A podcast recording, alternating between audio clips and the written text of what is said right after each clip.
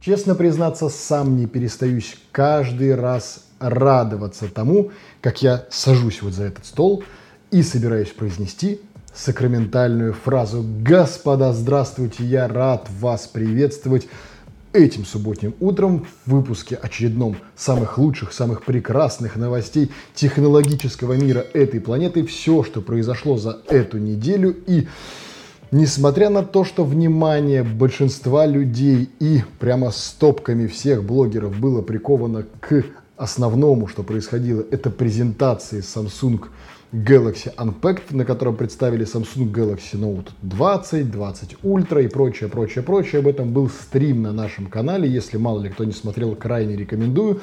Тем не менее, помимо этого, новостей крайне интереснейших оказалось немало, и которые, как ни странно, гораздо больше достойны нашего с вами внимания. Поэтому сегодня ни слова о Galaxy Unpacked и всем том, что происходило там. Как мы с вами и обсуждали в конце стрима про, собственно, само мероприятие, образцы всего того, что представили, собственно, я так думаю, что я заполучу до старта продаж и вам о них постараюсь рассказать тоже до старта продаж. То есть осталось у нас всего ждать-то парочку неделек. А сейчас давайте поговорим о более важном и, на мой взгляд, интересном. Apple выпустила специальные айфоны для хакеров, которые ищут уязвимости в iOS. Это специальные устройства, так называемые SRD, устройства исследования безопасности. Они менее защищены и способны, по сути, выполнять любой исходный код. Получить их можно, разумеется, только в рамках специальной программы и только, естественно, разработчикам. Помимо всего прочего, вы обязуетесь, естественно, сотрудничать с Apple и вернуть гаджет по первому требованию. Он остается собственностью компании Apple, как, в общем-то, и в любых других программах, которые Apple тем или иным образом запускала. И тут можно смотреть на историю с двух сторон. С одной стороны, можно говорить о том, что Apple чуть больше начала заботиться о безопасности, однако Смею вам напомнить, что даже в наших субботних новостях мы не раз говорили вот за эти полгода, что они идут, о случаях, когда то Android запустят на iOS устройстве, то iOS запустят на каком-нибудь ведре. И, естественно, компанию Apple это не могло не напрягать. И, в частности, помимо поиска уязвимостей, в общем-то, это тоже можно считать уязвимостей. Это предназначено и для таких вещей. Хотите попробовать запустить Android на iPhone? Ну, пожалуйста, делайте это в рамках вот этой вот программы. Подконтрольно нам, подотчетно нам, так, чтобы мы понимали вообще, что к чему. И потом нам расскажите, типа, как вы это сделали. Если же нет, будьте готовы к тому, что мы вас засудим. Как всегда, любая большая корпорация — это юридическая палка с двумя концами. Представили Pixel 4a. Ну и там, в общем-то, ровно все то, что говорили о нем в сети, ровно то, что о нем обсуждали мы. Устройство бюджетное, со всеми вытекающими отсюда последствиями. Как-то распыляться на нем сильно не буду, лишь порекомендую вам посмотреть. Основное, что это сравнение камер. Pixel 4a, Pixel 4 и даже iPhone 11 Pro Max. Такие по сети гуляют штука крайне интересная. И не могу сказать, что мне захотелось протестировать пиксель, но понаблюдать за тем, что же будет вокруг этого всего происходить в сети, а происходить, как всегда, будут холивары пиксель-дрочеров, ну, будет крайне интересно. Новый iMac со стеклом из нанотекстуры. Пока все мы с вами ждали презентацию Samsung Unpacked, и пока мы все с вами обсуждали о том, состоится или не состоится, вовремя или не вовремя, представит или не представит, в общем, все то, что Э, крутилась так или иначе в новостном мире вокруг компании Apple и состоится ли традиционная сентябрьская презентация, Apple такая тихонечко, без палева, просто на своем сайте, как это она делала с многими девайсами за прошедший год, просто тихой сапой выложила, пожалуйста, вот вам новый iMac. Новый 27-дюймовый iMac, а речь именно о 27 дюймах, получил дисплей с разрешением 5120 на 2880 с поддержкой True Tone, что, в общем-то, неудивительно. И, что самое интересное, на нем можно опционально заказать нанотекстурное покрытие, которое обойдется в дополнительные 500 баксов. Сердцем теперь служит Intel Core 10 поколения, начиная с шестиядерного с частотами 3,1-4,5 ГГц и заканчивая 10-ядерным.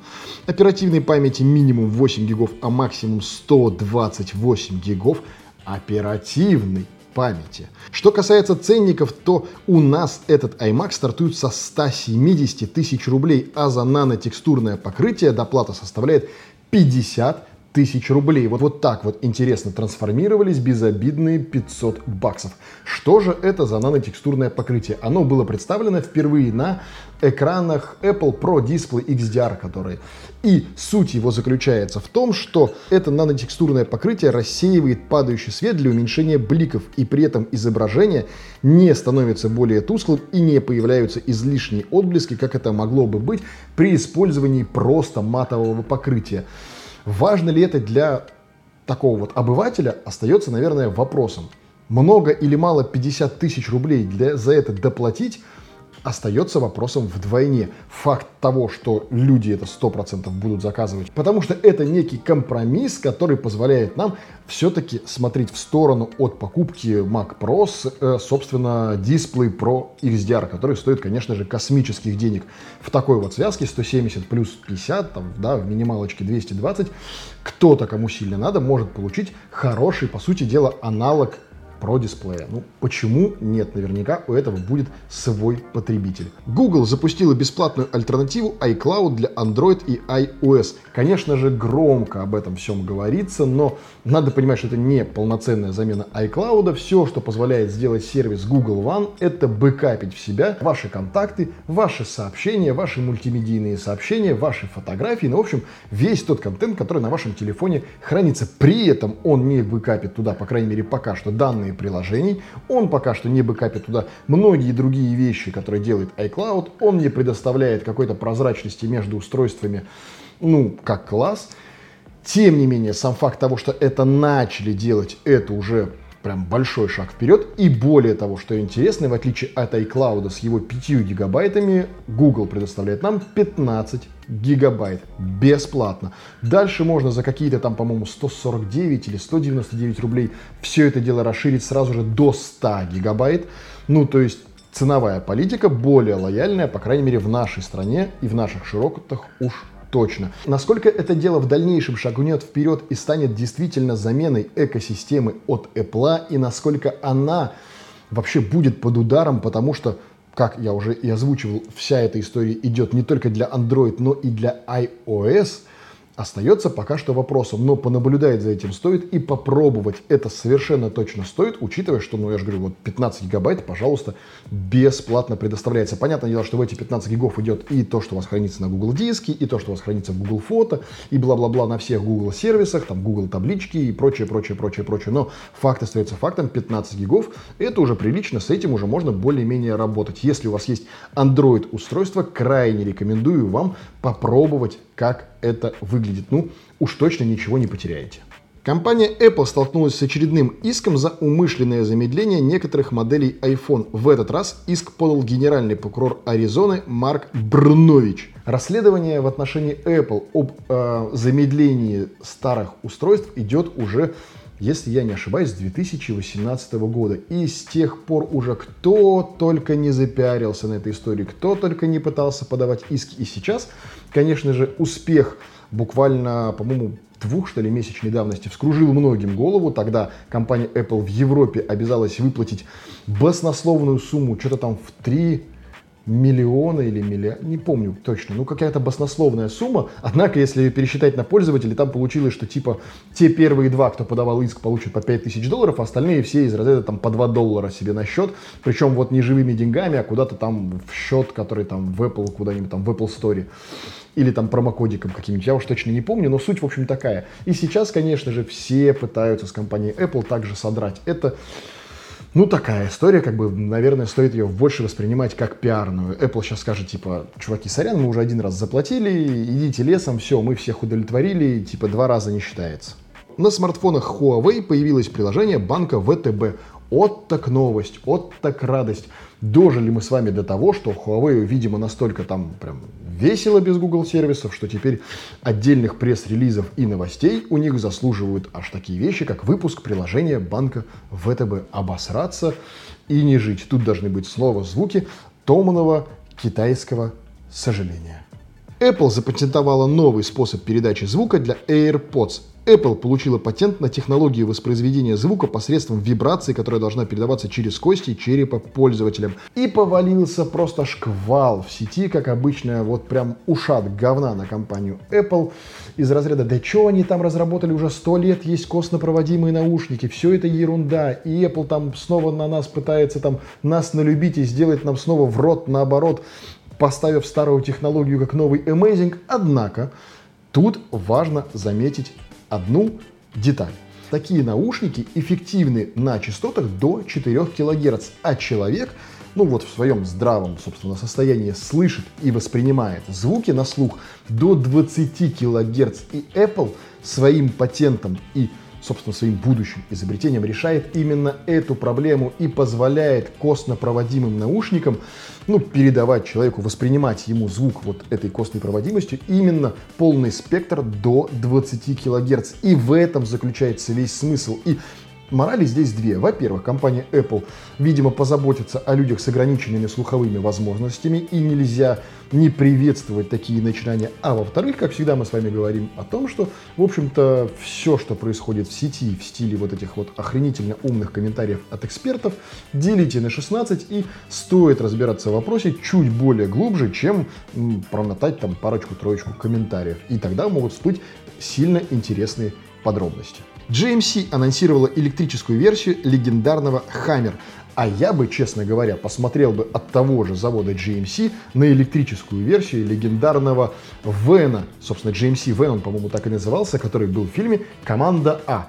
Прям музыка в голове заиграла. Та-та-та, та-та-та. Пользователь китайского сервиса микроблогов Weibo опубликовал видео, показывающее, что iPhone 10s Max повредился после того, как он пробыл под водой в течение двух минут на глубине около 10 сантиметров и обвинил Apple в том, что в телефоне отсутствует влагозащита. Более того, собирается подать на них в суд. Ну, Китай, я, конечно, понимаю, что они там железный занавес и все дела. И, в общем-то, знаете, есть такое прекрасное выражение, что с дуру знаете сами, что, да, можно сломать. И тут сразу спойлер, да, сходу у парня ничего не получится, потому что у Apple везде, во всех условиях гарантии, везде прописано, что в общем-то, повреждение водой не является гарантийным случаем, и они крайне не рекомендуют свои устройства туда погружать, хоть и заявляют, что делать это гипотетически можно. И, собственно, это ни для кого не секрет, да, смартфоны Apple в воде бывают, умирают, и даже я был свидетелем того, как мой товарищ iPhone, который я же ему в свое время и помогал приобрести, нырнул с ним в бассейн и вынырнул уже, собственно, с нерабочим. Ибо нехрен. Дональд Трамп дал Microsoft 45 дней на покупку сети TikTok. Напоминаю, мало ли кому, кто не в курсе, собственно, идет война Apple с Китаем. Господи, заговариваюсь уже Apple с Китаем.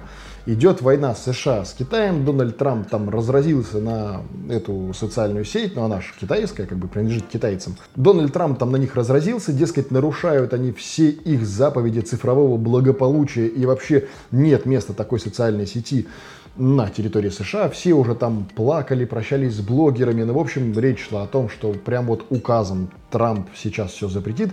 Резко вспоминаем, да, о том, как мы тут кричим, что у нас якобы там Телеграм в свое время запрещали, и как мы к этому относились. Вот сравните прям, да, по два полярных э, прям отношения к вопросу. Ну, тем не менее, в общем, история все, я так думаю, что прекрасно помнят.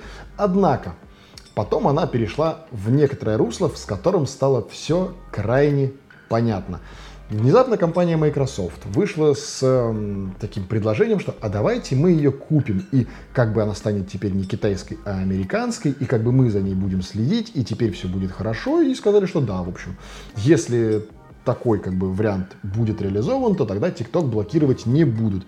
Не будем вдаваться в юридические тонкости. В общем, сейчас дали 45 дней на э, утрясание всех моментов. И если Microsoft с TikTok обо всем договорятся и, собственно, их начнут приобретать, тогда их на территории США не заблокируют. Но, собственно, если не договорятся, то заблокируют. И тут я хочу прояснить лишь одну деталь, как я себе это вижу. Вне зависимости от того, в какой стране мира это происходит, позиция либо вы нам продаете свое программное обеспечение, либо мы его блокируем, называется не цифровым благополучием и не заботой о цифровом благополучии, а рэкетом.